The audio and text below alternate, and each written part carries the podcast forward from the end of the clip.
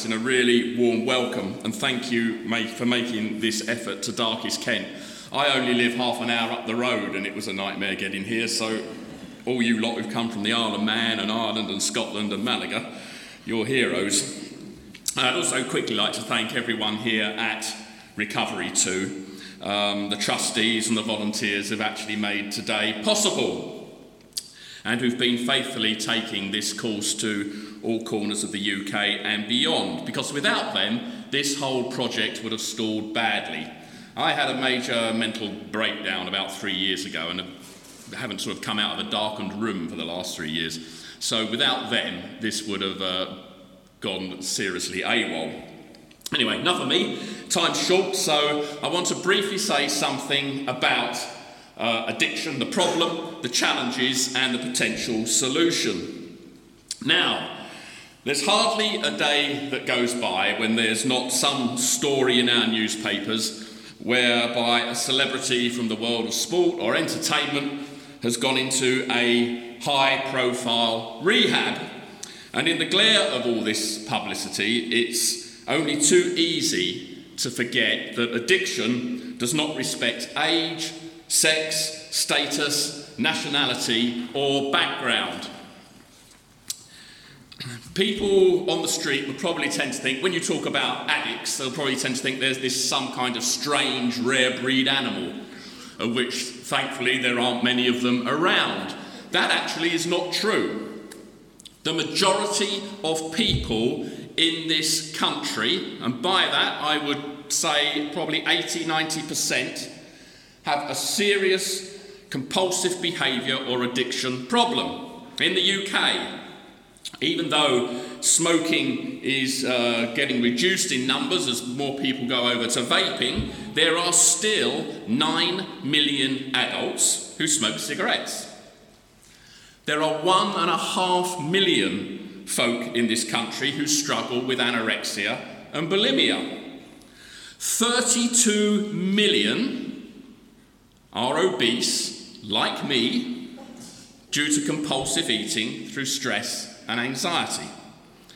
Addiction to prescription drugs is rife. More people die from over the counter medication than there are heroin addicts dying. And then there's the man or woman who feeds off internet pornography for hours on end. Go into any restaurant and you'll see families sitting around the table, each of them on their smartphone. They're not talking to one another, they're on the smartphone, addicted to the internet. Um, so many people addicted to internet gaming, social media. Again, I was re- reading an article only this morning before I came about Facebook.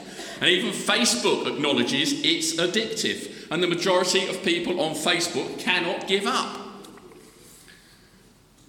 And then there's compulsive shopping and habitually overspending that ruins lives. And finally, gambling. It's probably the number one threat in the addiction spectrum, I would say today. According to the industry regulator, more than 2 million people in the UK are either problem gamblers or at the risk of full blown addiction. That's the industry itself saying this. The report by the Gambling Commission estimates that the number of British over 16s deemed to be problem gamblers has grown by a third in the last three years.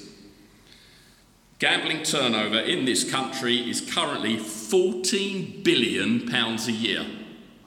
14 billion, that's 38 million pound a day. Because it's never been easier. I mean, I could actually be doing this talk now and quickly stick a bet on the next England international if I wanted, with just a press of a button. So, the challenge, well, there are numerous challenges. You know, we're all aware probably of the problem because many of us here have been involved in some kind of addiction ministry for a long time. But what is, I think, the main challenge? There are numerous challenges. I think the main challenge is this. In my opinion, one of the most dishonest organisations on the planet is the church.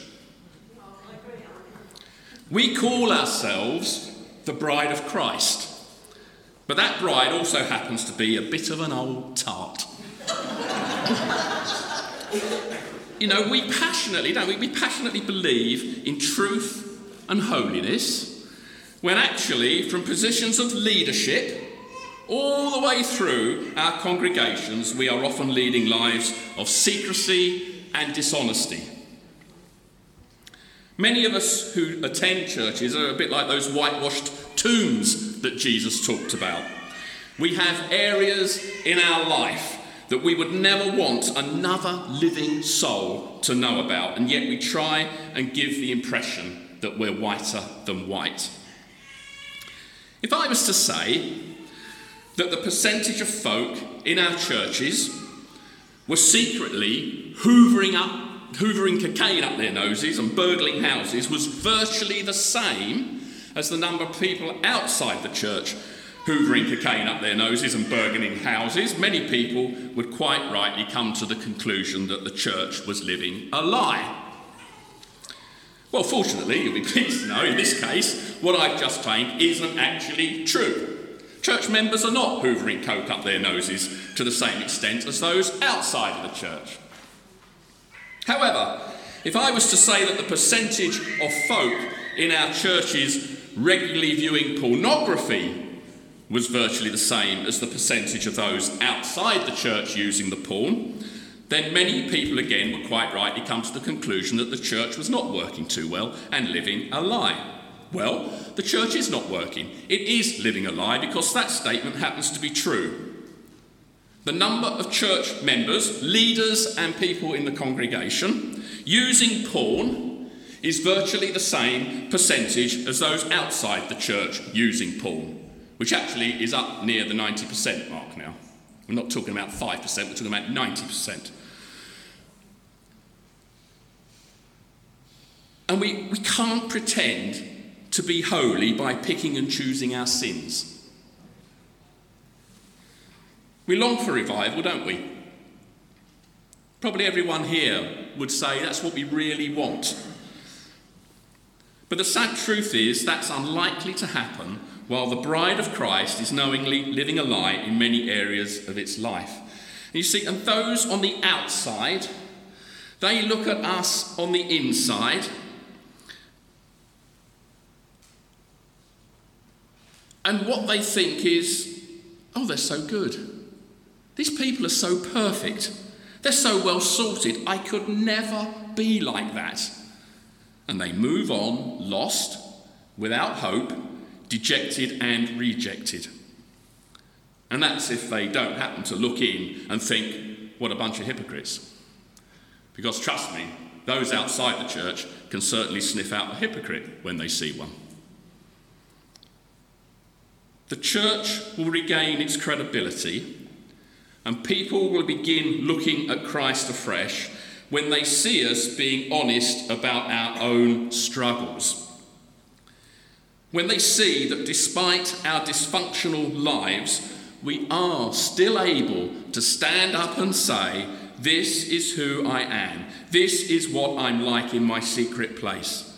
But, despite my corrupt inner being, I know that this extraordinary God loves me and is for me. And the miracle is that He's slowly transforming me by his supernatural power into the person I am meant to be, despite my best and consistent efforts to sabotage that. It's why God could call uh, King David a man after my own heart. He was all over the shop, but he never hid his faults, and that pleased God. Rob Bell has expressed it like this You're not alone. Whatever you struggle with, Whatever you have questions about, you're not alone. It doesn't matter how dark it is, or how much shame, or weakness, or regret it involves. You are not alone. We have cravings and desires and urges and temptations that can easily consume us and make us feel helpless in their presence. Some of the most comforting words in the universe are, Me too. That moment when you find that your struggle is also someone else's struggle, you're not alone, and others have been down the same road. I think the challenge for everyone in the church, for leaders and for members of the church, is to become that me too church. Put the lying away, put the pretense away, and be honest about our faults. Difficult? Yes.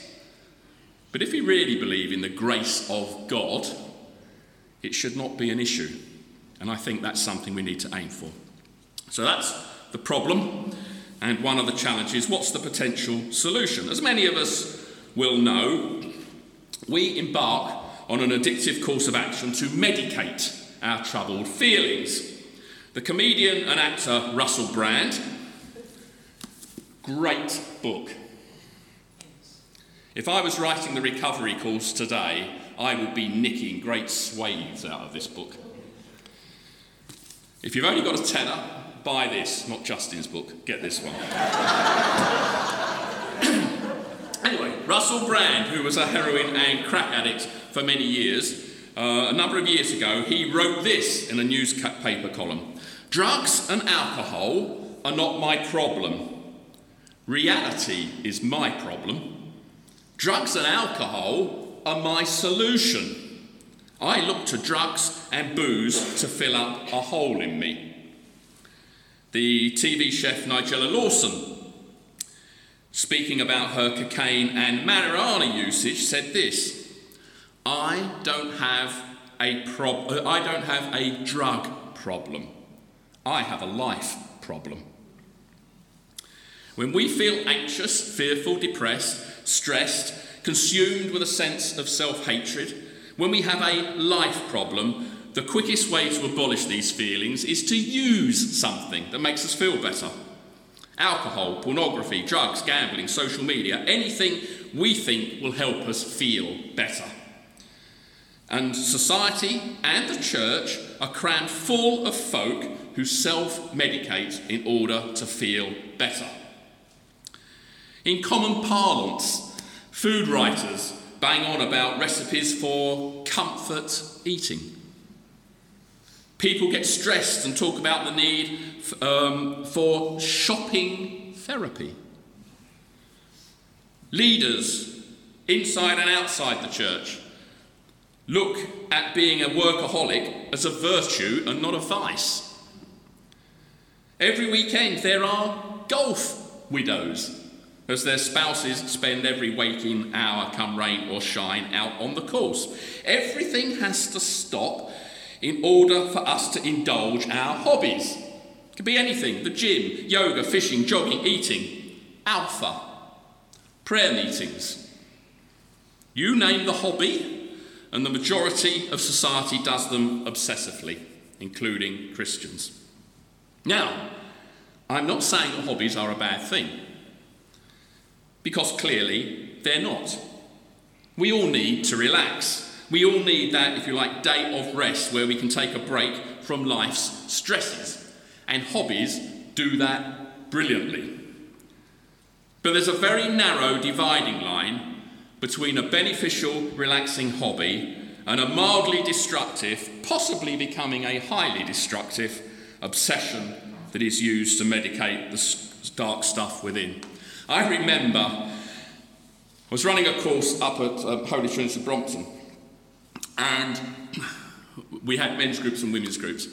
And in a women's group of about 12 people, half of them were prostitutes, and all of them were either on heroin or crack or alcohol.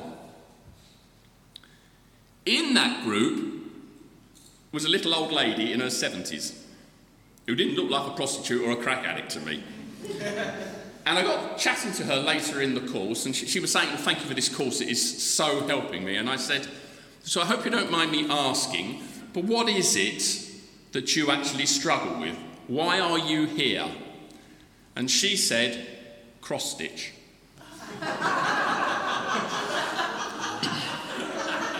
And I, and I, I tried not to sort of look as though someone had whacked me around the back of the head with a plank.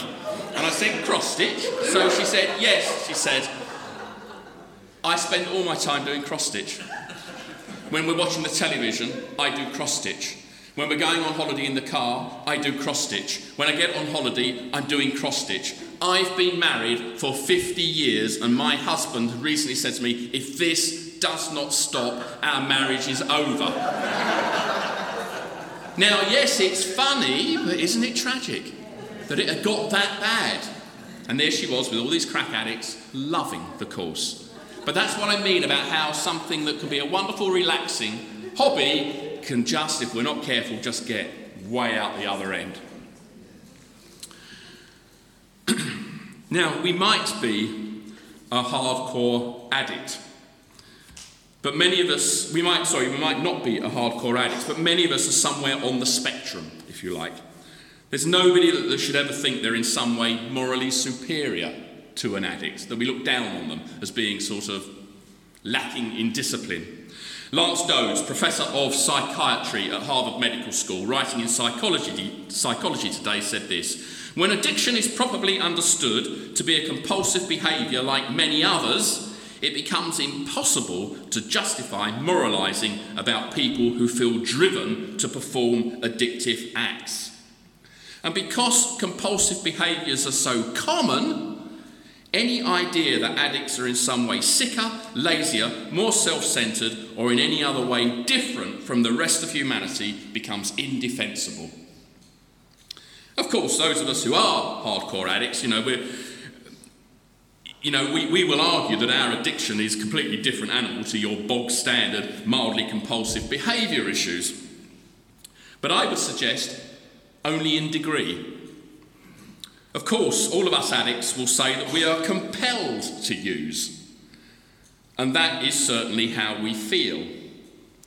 But as the psychiatrist Gerald May says, our addictions can never completely vanquish our freedom.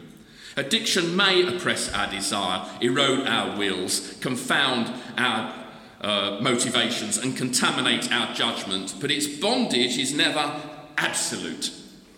No matter how oppressed we are by other people and circumstances or by our own internal addictions, some small capacity for choice remains unvanquished. And that's the key. There's always a slightly open door that we can choose to go through, whether it's AA, NA, recovery course. That is the open door that any of us can walk through. That's why everyone who feels overwhelmed in this area can have hope. The 12 step program and the recovery course have a real and effective hope at their core, and we'll be hearing stories of realised hope throughout the day. I'm going to quickly wrap, uh, wrap up because I know we've got the two minute silence for Remembrance Day just around the corner. Why are we involved in this work? I would suggest because it's the need because the need around us is so great. And this stuff works. This course didn't work, I would not be here today. We would not be wasting your time. This course works. It's the gospel in action. I want to close with two stories that are examples of why we are doing what we're doing. I've been working uh, for the last couple of years part time at a local village bakery. And one day, one of our young bakers came in clearly upset. His aunt, in her early 50s, was an alcoholic and desperate for help. And so she went to the GP, who referred her to the local hospital for an appointment. Four weeks later, she hung on, and four weeks later, she turned up at the hospital only to be told that the appointment had been cancelled and could she return in a fortnight. Clearly distressed, she went home and returned to the hospital a fortnight later.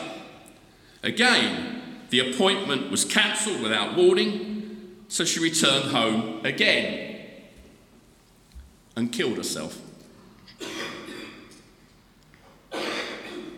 If only she had found a local AA group or a local recovery course, I believe she would still be alive today with a very real hope that the life she desperately wanted could be a reality.